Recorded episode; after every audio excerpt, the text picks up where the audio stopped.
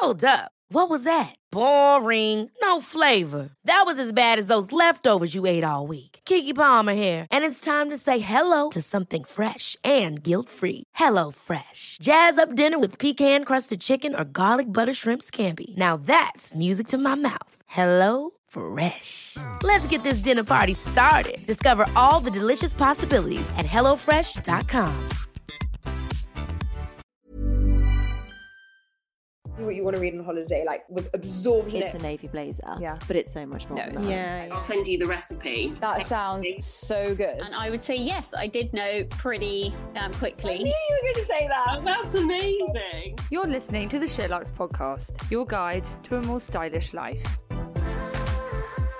Steven Bartlett is a businessman, author, and television presenter, not to mention a self made millionaire. Describing himself as the blackest, brokest person growing up, he went on to found Social Chain, a social media marketing company that he exited in 2020, having merged, listed, and valued the business at 200 million pounds.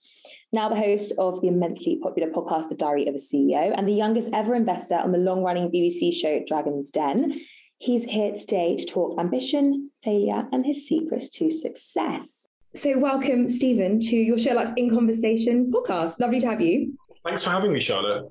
Pleasure. Um, we're going to launch in. We're going to launch straight in and talk about the moments in your life that have defined you.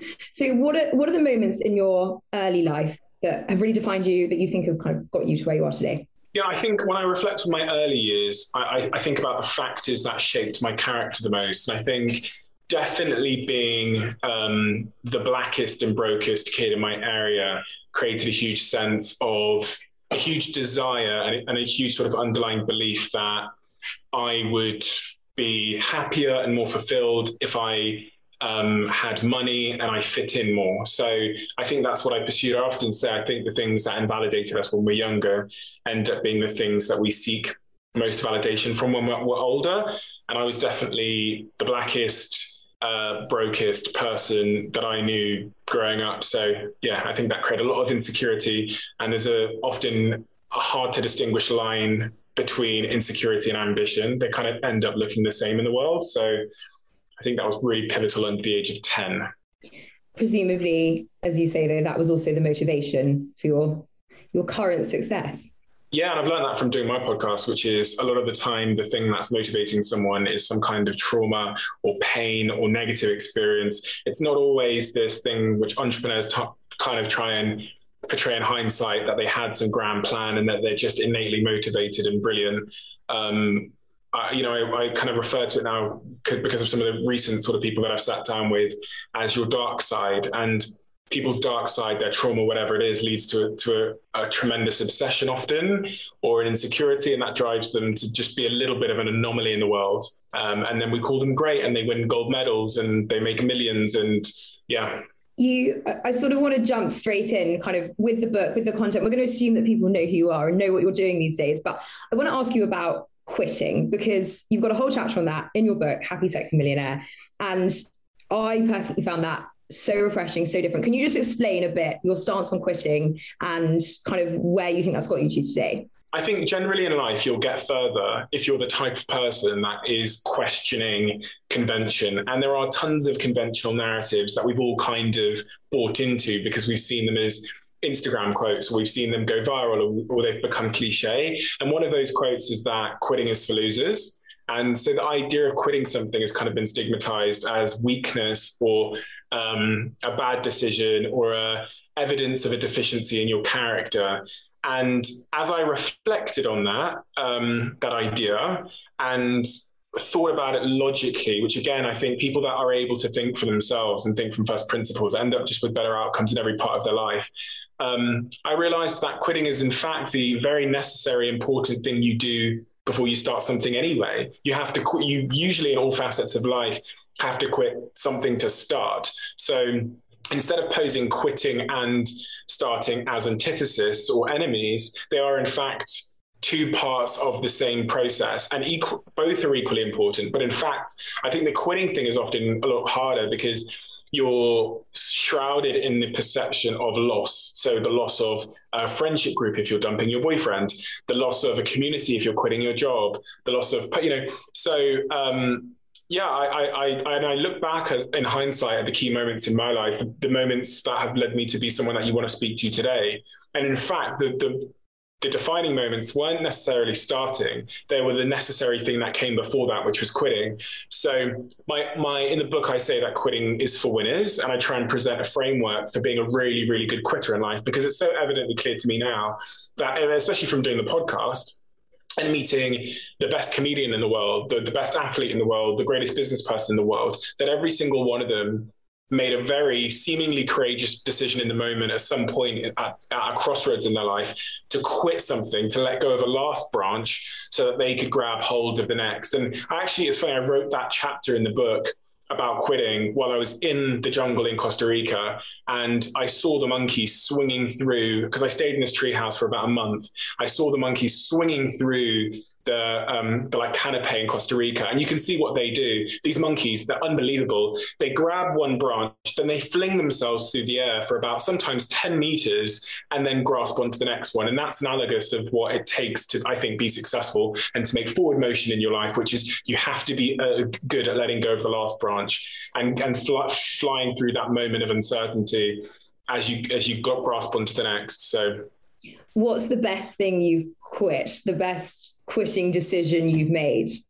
I've just made so many. quit. I've uh, so many of them. Um, school was one of them. To, to be completely honest with you, I, I, maybe 14, 15 years old, I decided that school's not it for me, and I decided that I'm not going to go anymore. I, again, this was first principles thinking because I had realized that my grades were going to be so bad anyway that quitting was that school wasn't going to be the thing to get me to where I wanted to be in terms of the fundamentals of my life, being free financially and happy and successful.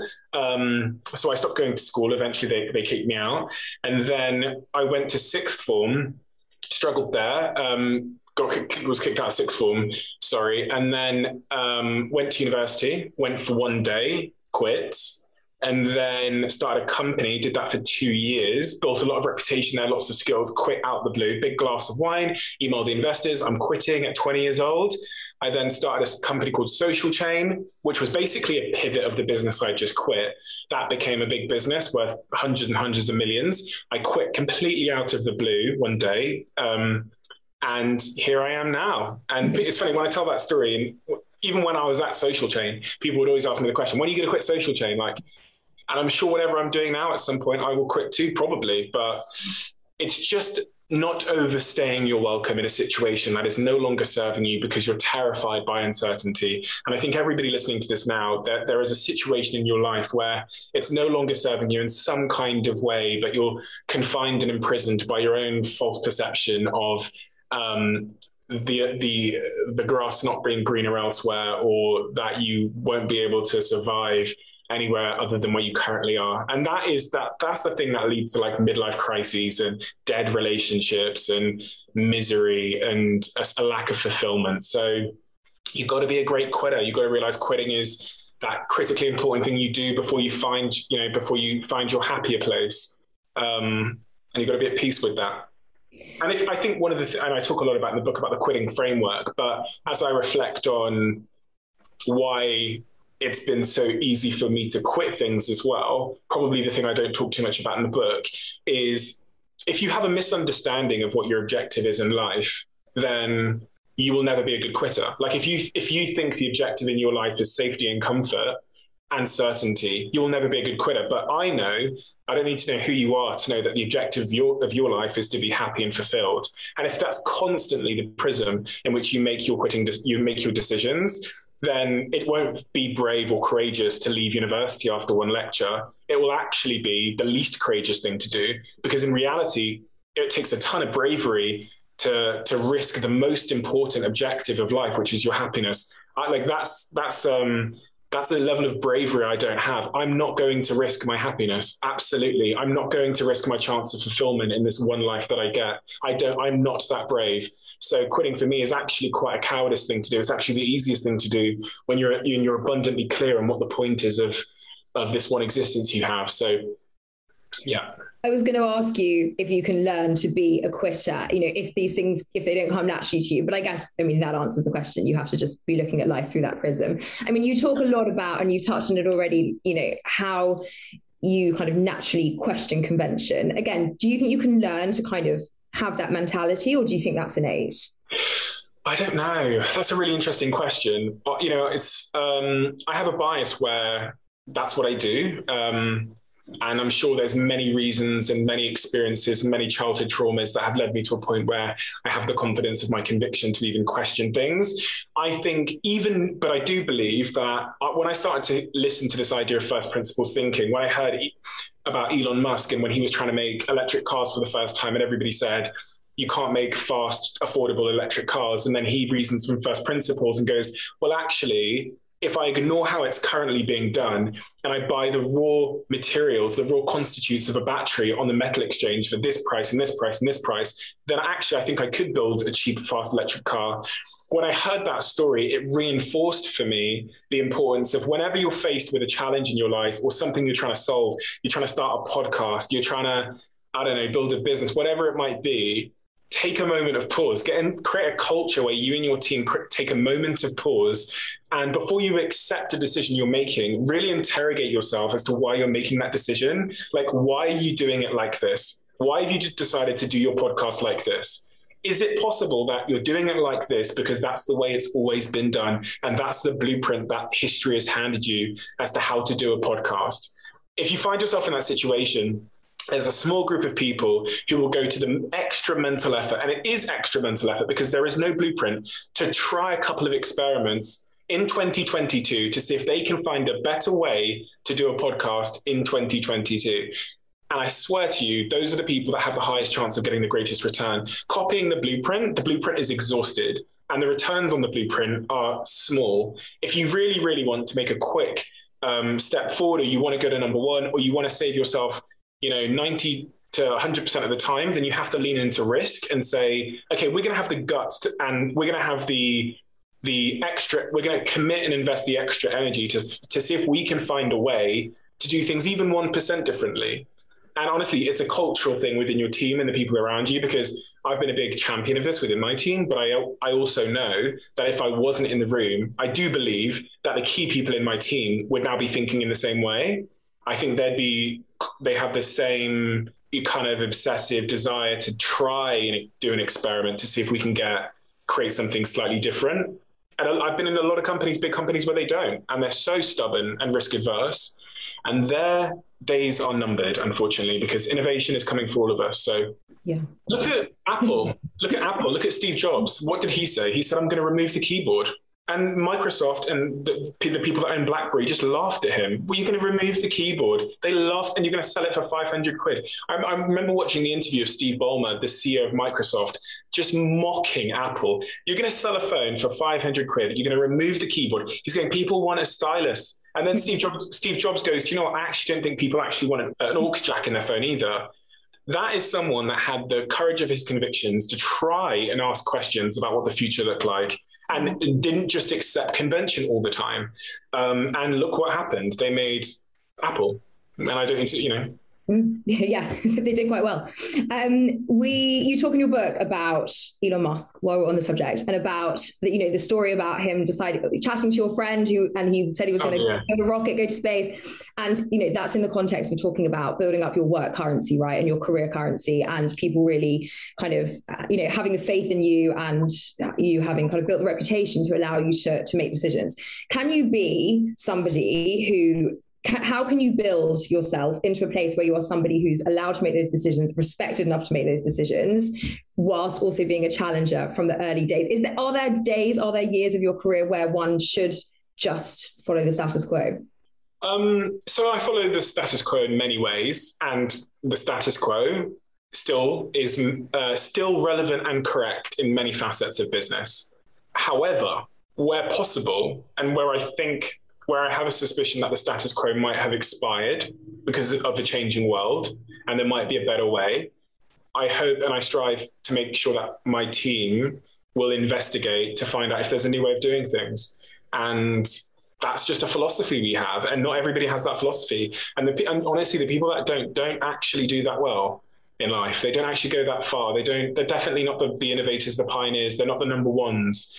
Um, especially like podcasting is such a simple thing to use as an, as an analogy. But if you start an interview podcast in 2022, and like the cards are already stacked against you because the BBC have like 15 podcasts and they're giving tremendous access to their podcasts of big name celebrities, whatever it might be. They have a big distribution network. So, in fact, to be successful, you have to be super, super. You can't just interview people and ask them questions anymore. It's just not enough. It depends.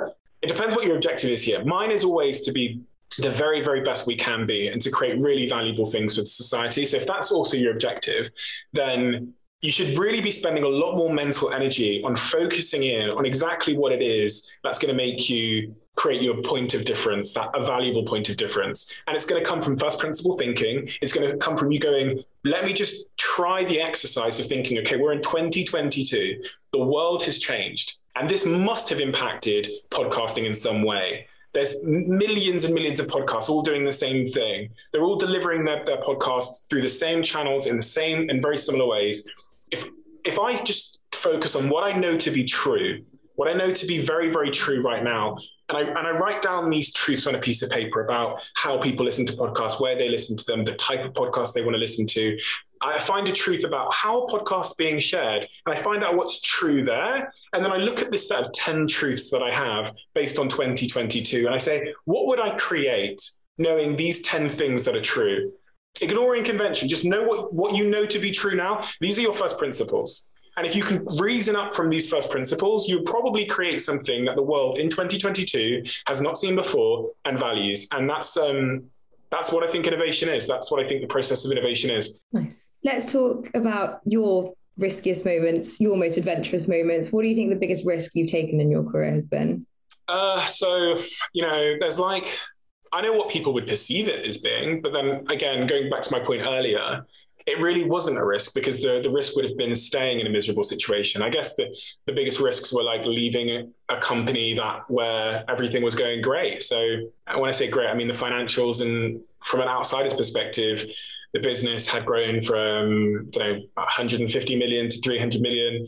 And then in the year that I left, I think you hit 700, 600 million in revenue and I quit and I was the CEO, I was the founder, but it wasn't serving me anymore. And I talk about that in my book. I have the little quitting framework to explain why that might not have been serving me anymore. But I guess people would consider that to be a risk.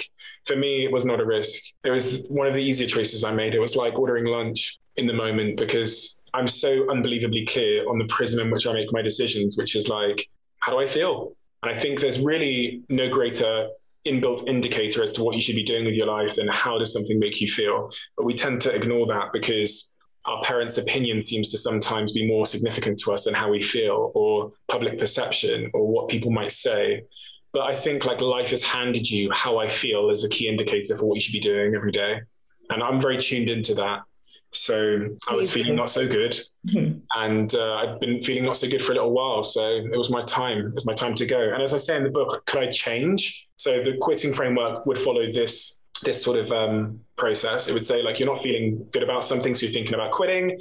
Why are you thinking about quitting? I'm going to go down the. I'm going to take you down the route that I that I went down on my quitting framework from my book. So um, the next question you ask yourself was, okay, you're not feeling good, and you're thinking about quitting It's been a while since I've looked at my own framework, but would the effort it takes to make it not suck be worth the rewards on offer? And if the answer is no, um, no, so you know, in the context of a marriage, you might have to go to marriage counseling and have loads of issues. But even if you went through all of that effort, would it be worth it? A lot of the time, the answer is no. If the answer is no, quit. If the answer is yes, do the work and try and resolve it. Um, in my case, I didn't think, I thought I could fix it, but the effort it would take to fix my situation with my job, with my company, was no longer worth the rewards on offer. So logically, you quit then, right? Mm-hmm. The effort it would take is no longer the reward, so you quit. Um, and that's where I was at. I was sat there feeling like quitting. Um, did I think I could change it? Probably yes. Did I think it would be worth worth it to change? The answer was no. Okay. Doesn't really answer the riskiest career moment, does it? I don't think I, I don't. I, I, nothing comes to mind, but I know that the world would think quitting your company. I've done. I've quit a startup that I was that was my entire identity twice. Like where people know you as Wallpark guy, and then they knew me as Social Chain guy, and they might know me soon as Diary of a CEO guy or Dragon's Den guy, and I'll, and I'll quit, and then I'll go do nothing for a bit, and then figure it out. That's when it's time to move on. Um, what's been the most exciting moment of your career, or an exciting one that springs to mind? I guess I guess a Dragon's Den was was a dream of mine from the age of like 12 years old. So I guess that's the very front of mind. But um, I think probably the most exciting thing I'm doing in my life is is, is the Diary of a CEO podcast because you know the Japanese people have that phrase where called ikigai. I'm sure you've heard it. It's been viral on Instagram a couple of times. Where the key to, to, to life is finding something that is remunerative. It pays you that does like service to others that you love and that um, you can get good at. And for me, that's what the podcast is. It just feels like a really unique, powerful opportunity and responsibility that we have. And what we've created with the show and the listenership is really profound. So I think that's probably the most exciting thing in my life, maybe. But yeah. Let's talk about the podcast. Who who has surprised you the most that you've interviewed? I would say someone like Jimmy Carr was really surprising because you, you see them online, you see them on TV and stuff with these, you know, being making kind of crude one liners. But behind all of these people is the same web of complexity and seriousness. Ever catch yourself eating the same flavorless dinner three days in a row? Dreaming of something better? Well, HelloFresh is your guilt free dream come true, baby. It's me, Keke Palmer. Let's wake up those taste buds with hot, juicy pecan crusted chicken or garlic butter shrimp scampi. Mm. Hello Fresh. Stop dreaming of all the delicious possibilities and dig in at HelloFresh.com. Let's get this dinner party started. Hey, it's Ryan Reynolds, and I'm here with Keith, co star of my upcoming film, If, only in theaters, May 17th. Do you want to tell people the big news? All right, I'll do it. Sign up now and you'll get unlimited for $15 a month in six months of Paramount Plus Essential Plan on us. Mintmobile.com slash switch. Upfront payment of $45 equivalent to $15 per month. Unlimited over 40 gigabytes per month. Face lower speeds. Videos at 480p. Active Mint customers by 531.24 get six months of Paramount Plus Essential Plan. Auto renews after six months. Offer ends May 31st, 2024. Separate Paramount Plus registration required. Terms and conditions apply if rated PG. And trauma and personal battles and in the case of jimmy carr just tremendously like deeply philosophical. You know you see him as this like crude one liner guy but in fact in reality he's the opposite. He's deep philosophical serious smart.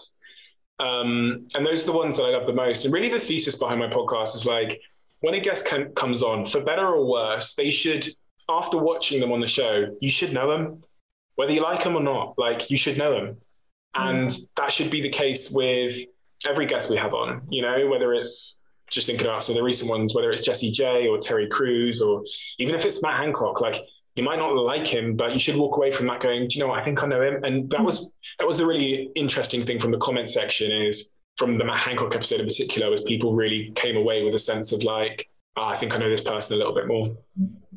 So Jimmy Carr's book does that as well. I agree. I found him very surprising from his book too. Yeah. Yeah. Um, who, I mean, I'm sure there's been endless, but what piece of advice that you've received on the podcast or that somebody has said that they've received on your podcast has stayed with you?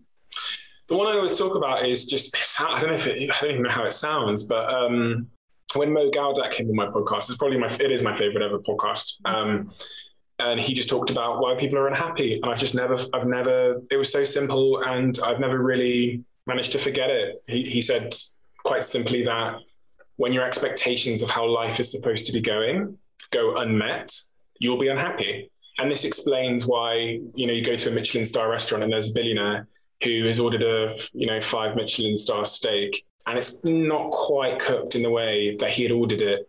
And although he's in mayfair having a michelin star steak if his expectation of how life was supposed to be going with that steak goes unmet, even though he's got tremendous privilege or she's got tremendous privilege, he will be visibly unhappy. Whereas you could go to a more a, a part of the world which is economically struggling, And a bowl of rice can cause euphoria. And it shows that really the subjective perception of your own expectations is at the heart of all of our happiness and unhappiness in our relationships, in our jobs. If we get a pay rise and we're expecting a 2K pay rise and it's a 1K pay rise, but if we're expecting a 2K pay rise and it's a 3K rise, like it explains so much about why some people in unbelievably privileged situations can be absolutely miserable when um, and why people in deprived situations can be euphoric with receiving half as much. So it makes me think a lot about my own expectations of life of people of happiness and how i should really manage them if i want to have fruitful outcomes as it relates to my happiness. I remember uh, matt damon on graham norton saying that when he won an oscar really young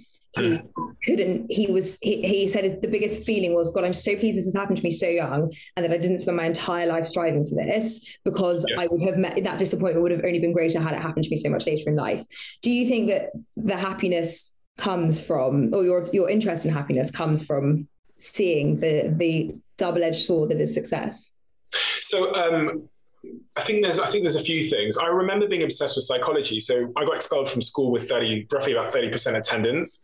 And my 100% attendances came from business and psychology. I was just, I loved reading the textbook. I loved, I remember reading about rhesus monkeys and the impact it has when you get a rhesus monkey and you um, give it a wire mother. So you make a, a, mother out of just wires, or you give it a fake mother but made out of wool, and how that that rhesus monkey will have a lifelong trauma because it didn't have touch. It didn't have soft touch. And I, and I, I, remember being obsessed about that textbook. I remember the look of the textbook, how thick it was, taking it home, reading it as if it was a, a game. So I've always had this kind of in it. And me, me and Mrs. Mrs. Lowney, my psychology teacher, really got on as well. And I was I had, you know, I said to Miss Lowney, I said to her, I had a bet with her that I'd make 50 million. And she and she didn't believe me. And I remember making that, and I've never, I just remembered that then. But I had a bet with her that I'd make 50 million. Yes. And I said, come. Yeah. yeah. But, anyway, um, yeah. but, but I was obsessed with psychology because um, and I think that was only reinforced. That's probably why I did marketing because marketing is a game of like, you know, getting people to act in a way that you are trying to make them act, whether it's buying something or believing something or whatever it might be that's why my podcast is the way it is because I'm obsessed with psychology and that's why I ask the questions I ask. But to answer your question, yeah. So when I when I had when my insecurities from my childhood were finally realized and I got all the things that I thought would make me happy, I became the study of my own psychological experiment and examination. I was like, well, why aren't you happy? And then went down a long hole of that. And by within about two, about one year, I had a really strong thesis that it was really pointless to pursue those things. And I also understood why I pursued them. I understood the insecurities of my childhood and being black and uh, relaxing my hair and being broke. And I understood all my traumas with my parents and relationships and why I always ran away from women whenever they, you know, even if I pursued a woman, when she showed interest in me, I'd reject her. I understood it all um, because I love psychology and yeah, I love introspection. My podcast is basically therapy, right? It's like I sit here and do celebrity therapy a lot of the time. So it comes from that. Who do you look up to? Um, so many people, so many people in so many ways. Um, yeah, like uh, my my variety of inspiration is so broad, as I think it is for everybody. But I just don't think they realize it. It could be a song, could be someone just being kind on a train. Obviously, Elon Musk is a big one. Um, I, I look up to Elon Musk for his level of ambition, but really more because of his diversity of ambition. So the fact that a guy could start a company called Zip2 that you've probably never heard about and sell it, I think, for 200 million, and then start a company called PayPal that you have heard about, and then sell that for many billions, and then a rocket company, and then a car company, then a Neuralink company. Now he's got Twitter and the boring companies building tunnels for taxis. Like the diversity of ambition really inspires me there because I think that we naturally, all of us, give ourselves a label and then live it out. I talk about this in the book. Whereas, and then I think that leads to unfulfillment. I think our identity can be a real, real curse. I've seen that with my podcast guests, like Fearne Cotton, um, how when you give yourself an identity because you want to fit in and make sense, that it can actually be over the long term an imprisoning thing and it stops you from being who you truly are. I mean, I saw that with Jessie J. She said to me on the podcast, which came out this week, she used to show up to family barbecues like dressed like the character Jessie J. And she said to me she didn't even know what her favorite color was or what food she liked because her identity had consumed her. And, I, and Elon is someone that's so free from like the label of what he is in terms of he wasn't a car entrepreneur or a fintech entrepreneur. He, he was a He's everything. And Kanye is on my wall as well because of the same reasons. Do I agree with Kanye in every way? Absolutely not. But he resisted his label. He was a producer, then he was a rapper. If you've seen the Jesus document, the Jesus documentary, it's pre like it shows it. He was a producer, then he was a rapper, then he was a fashion designer, then he was like a, you know, building these these stadiums and infrastructure now. It's all but I love that. I think that's what we should all be. I think we should all be free from labels. So yeah. Do you believe in manifestation? You said before something about Dragon's Den and how, you know, that was a dream when you were 12. Like, how much do you believe that we kind of make things come to us? Yeah, I mean, so I could I could be the most extreme case of manifestation because I used to when however you want to look at it. So I used to pause the TV and pretend I was the sixth dragon. But mm. then three months, I posted this on my LinkedIn so everyone could see. Three months before I became a dragon, and they called me. I posted a message to my group chat, my team, and said, "I want to be a dragon now." And then three months later, I get an email from the BBC, come in to meet us. with the team that make Dragon's Den. I could do this over and over again. Soccer Aid. So I'm sat here at Christmas watching Soccer Aid. I text Dom, who sat over there, and Sophie, who sat in that room, and I go, I'm watching Soccer Aid. I want to do Soccer Aid. And then I don't know, three months later, Dom sends me a, screenshot of an email. You'll never guess who's just got in touch.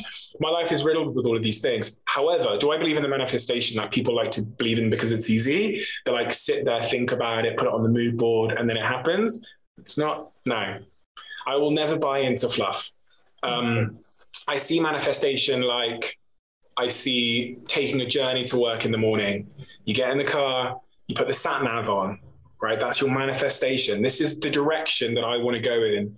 But but if you don't turn the engine on and drive, you're going to spend all day in your garage. And there's a lot of people sat in their garage thinking about where they want to go because the hard part, the exhaustive part, is the driving. So you've got to set your sat nav and drive. Let's play out this other scenario where you don't manifest at all and you just drive, well, then you're going to get lost if you have no sense of direction. And you're going to spend all day driving around until you run out of petrol. So they both play a mutually um, important role, which is set the sat nav, manifest the thing, know where you want to go, but then you got to do the work, which is maybe 10 years of really hard stuff. I won't swear again, but I was going to say another word beginning with S. Really hard stuff. um, what do you do for downtime? Think about the podcast.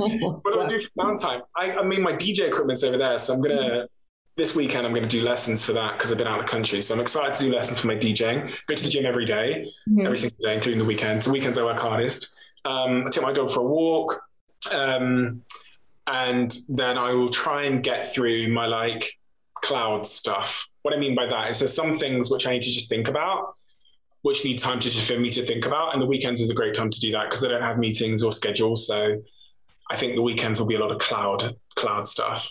You're not a natural chiller.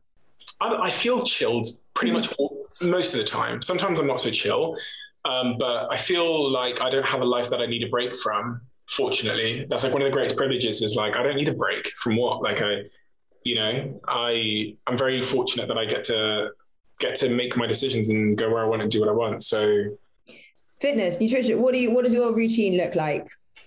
I go to the gym every day. That's it. Simple. Um, if I don't go to the gym, it's it really is an anomaly. It's like something must have happened. So I must have been on a plane for 24 hours. But then even the other day when I was in LA, and my assistant who's over there said, "This is the flight to Indonesia. It's going to take 18 or 20 hours." I said, "Well, I'll fly for 36 hours as long as I can stop and do my workout." So instead of flying for 18 hours, I flew for 36 hours, but I stopped in Dubai for eight hours, went, got off the plane, went to the gym. Saw my friend at the gym. We, we did a workout together, then went back and got on the plane and flew to Indonesia. So I'm very focused on my health. It is, in fact, all of our first foundations, whether you realize it now or not. If you don't realize it's your first foundation yet, you probably haven't had a health health scare. COVID was a big one, but you probably haven't had a substantial health scare. But nothing else matters. It's uh, your whole life, all your dreams, everything you care about, your family, relationships, whatever, your dog, are actually all contingent on this very simple thing, which is your health. So I try and prioritize that above all else. Do you cook? Not really. I mean, when I'm in London on the weekend, high probability um, that I'll cook because I just get like I just have the extra time. But during the week, no. What do you cook if you cook? You got to something really, really spicy, like so spicy you wouldn't even be able to stand within a meter of it. what do you do with your friends other than go to the gym? Uh, uh, we, so we have a fitness competition. Um, what do I do with my friends? Uh, so with my close friends, there's like six of us that are like my best friends from like maybe a decade. And we all live in different places, but we have a rule now where whenever it's a birthday, wedding, or whatever celebration, we all have to show up. So, yeah, we spend all day talking to each other, but then our real key thing is like when we get together, it's for like a birthday. And there's probably about 20, 20 occasions a year where we all get together for those kind of things.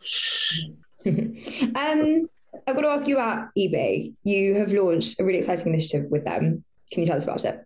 Yeah, I mean, eBay. I just I just think are uh, a really foundational company. I remember being on eBay when I was how old was I when I first started using eBay? Maybe fifteen or something. Super young. And this, it's crazy that there's there's very few companies in my life that I still use today. Um, yeah, and so when when eBay approached me with this campaign, the Win campaign, I thought it was right up my street. One of the, my favorite things to do is to mentor young people. I have, I, I mean, much of my the objective of my content strategy is centered on mentorship and helping young people um, get a chance, the chance that I had in my life. And when eBay approached me with the idea of us having doing this competition to find to for me to become that intern for someone else, I thought, and to be able to mentor someone via being their intern, I thought it was a perfect fit for me. So yeah, I'm super excited. And the response to it already has been insane. So what are you looking for? Um I think business in Dragon's Den has taught me a ton about what to look for and in terms of the people that are most conducive with being successful. And the it always tends to be character traits. It doesn't actually tend to be great ideas. I've bet a ton on my life and like trying to help people with great ideas. And i've nearly always been failed with that approach. But when i've focused on working with people who have the right character traits optimism a certain level of resilience. A real, when I say optimism, I need to like really stress that point. A real default to optimism, where something bad happens and they don't catastrophize. Their default is always to lean towards optimism. That seems to be an incredibly important trait. Um, hard work. Um, and fun, I think, is underrated as well because you've got to enjoy yourself. So that's the that, those are the the characteristics I'm looking for. Yeah, and that's the kind of company that I want to support. Have you had any key mentors in your career? You know, I've had a few, but uh, I think that again, this is one of those things of convention getting the best of us a little bit. Where, I was going to say, I was yeah. going to say, is that too conventional a, a kind of stereotype? Well, yeah, you know, you know what it is. I have so many messages from young people saying, "Will you be my mentor?" And the way they frame it is as if they cannot continue or persist until they find a mentor. And I hear so many kids say to me, I want to do this and this, but I just need to find a mentor. And I think, why do you need to find men- a mentor? You've got the internet, which knows more than anyone else, and it's virtually free as long as you have, you know, well, in this country, it's virtually free. You can go to a, a coffee shop and use free internet if you have a phone and a device to access the internet with. So this like old, archaic perception that you need a successful person to hold your hand all the way to where you want to go, I think is outdated. And I actually think it's really harmful because I see it in my DMs this, this belief that without a mentor, you cannot get there. Um, but the internet is your mentor today. It, YouTube is your mentor. Google is your mentor. TikTok can be your mentor. Podcast can be your mentor. Um, and they, honestly, they're a much better mentor, much more reliable, much more in your time. So, yeah. What business have you come across in recent times, maybe on Dragon's Den, that has really excited you? I'm going to say Third Web, which is my company we founded last year in San Francisco. Um, it received a 50 million valuation at the end of the year, and we're now raising at a 400 million valuation. Um, this closing that round over the next week or two. And it's in the Web3 space. I think that Web3, which is everything from decentralization to cryptocurrencies and DAOs and all of this, all of these new terminology that we're, we're using now in the Web3 space, is the next wave in the same way that Web 2, social media, um, was a tremendous wave where I made my career. I think Web 3 is the next most important wave. And that third web, we've created a platform which allows the world's biggest creators, brands, companies to build Web 3 stuff, applications within a few clicks. And the business is doing tremendously well. So I'm really excited about that. Our investors are all the biggest investors in the world in terms of entrepreneurs Mark Cuban, Gary Vaynerchuk, you name them and it's going really well. And that's what I'm the company I'm most excited about. I think it's probably the thing that'll be the biggest thing I do.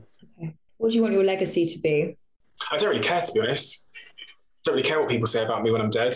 Um, I hope that while I'm here, I can help a lot of people free themselves from any pain or anything that's making their lives a bit miserable and give them hope and give them inspiration. That would that feels really worthwhile to me. That feels really worthwhile to like make someone else's existence a little bit better um, and to, to try and re- relieve them of pain and any thoughts that are limiting them. Um, but i don't care about my legacy. Doesn't seem to be seems to be a little bit wrapped up in ego to care about my legacy. Like you know doesn't really matter and I think if I got too caught up in it, it's kind of like getting too caught up in what other people think of you now. It'd probably not do me any favors. So all I can do is my best every day and um, be at peace with the realization that that's all I could do, and the outcomes of that are just an experiment that I may never see um, the results for while I'm alive. So. I guess people will be surprised, not surprised, but if you know you could stop working right? So if that's not what motivates you then what what keeps you going? What makes you get up every day and keep building businesses? So like um, i used to think that i mean you've only ever had to go through one instance in your life where you've achieved the thing you wanted to achieve and you've reached a milestone to know that that's like not enough to retire on the beach in honolulu with a mojito so in, it really it is the climb. Like that is the happiness. So if i stop climbing then i would stop being happy. So my life is about really enjoying the climb. There is no top of the mountain and i'm well aware of that and i'm completely okay with that. So it's like how can i make sure today was enjoyable and tomorrow is enjoyable and the day after that is enjoyable? Um, and then eventually my days run out and i die and i'm not here anymore. Um, and that's fine.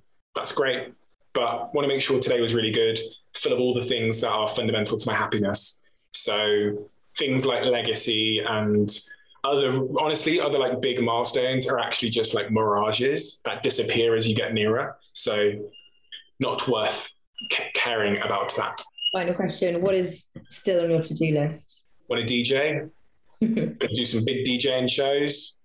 Gonna build a massive media company. Gonna have a big family. Gonna biggest podcast in the world. Gonna I'll probably be part of the media company, but we'll see. Um, going to start a foundation that's going to help at first teach disadvantaged kids about money and how to make money and how to invest their money and not spend it on Rolexes. Then at second, I don't know what it will do second, but that's its first objective. Going to do more work on psychedelics curing mental health. I'm already creative director of the biggest psychedelics company in the world, but I'm going to do more on that because I really believe in that. Um, and yeah, I don't know what else.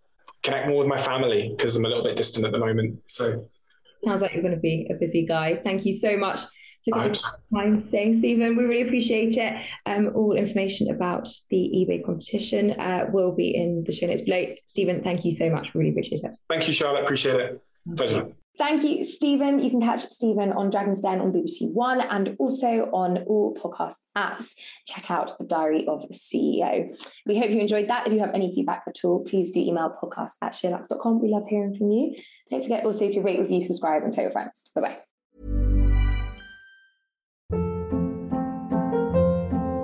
Hold up. What was that? Boring. No flavor. That was as bad as those leftovers you ate all week. Keke Palmer here, and it's time to say hello to something fresh and guilt-free. Hello Fresh. Jazz up dinner with pecan-crusted chicken or garlic butter shrimp scampi. Now that's music to my mouth. Hello Fresh. Let's get this dinner party started. Discover all the delicious possibilities at hellofresh.com.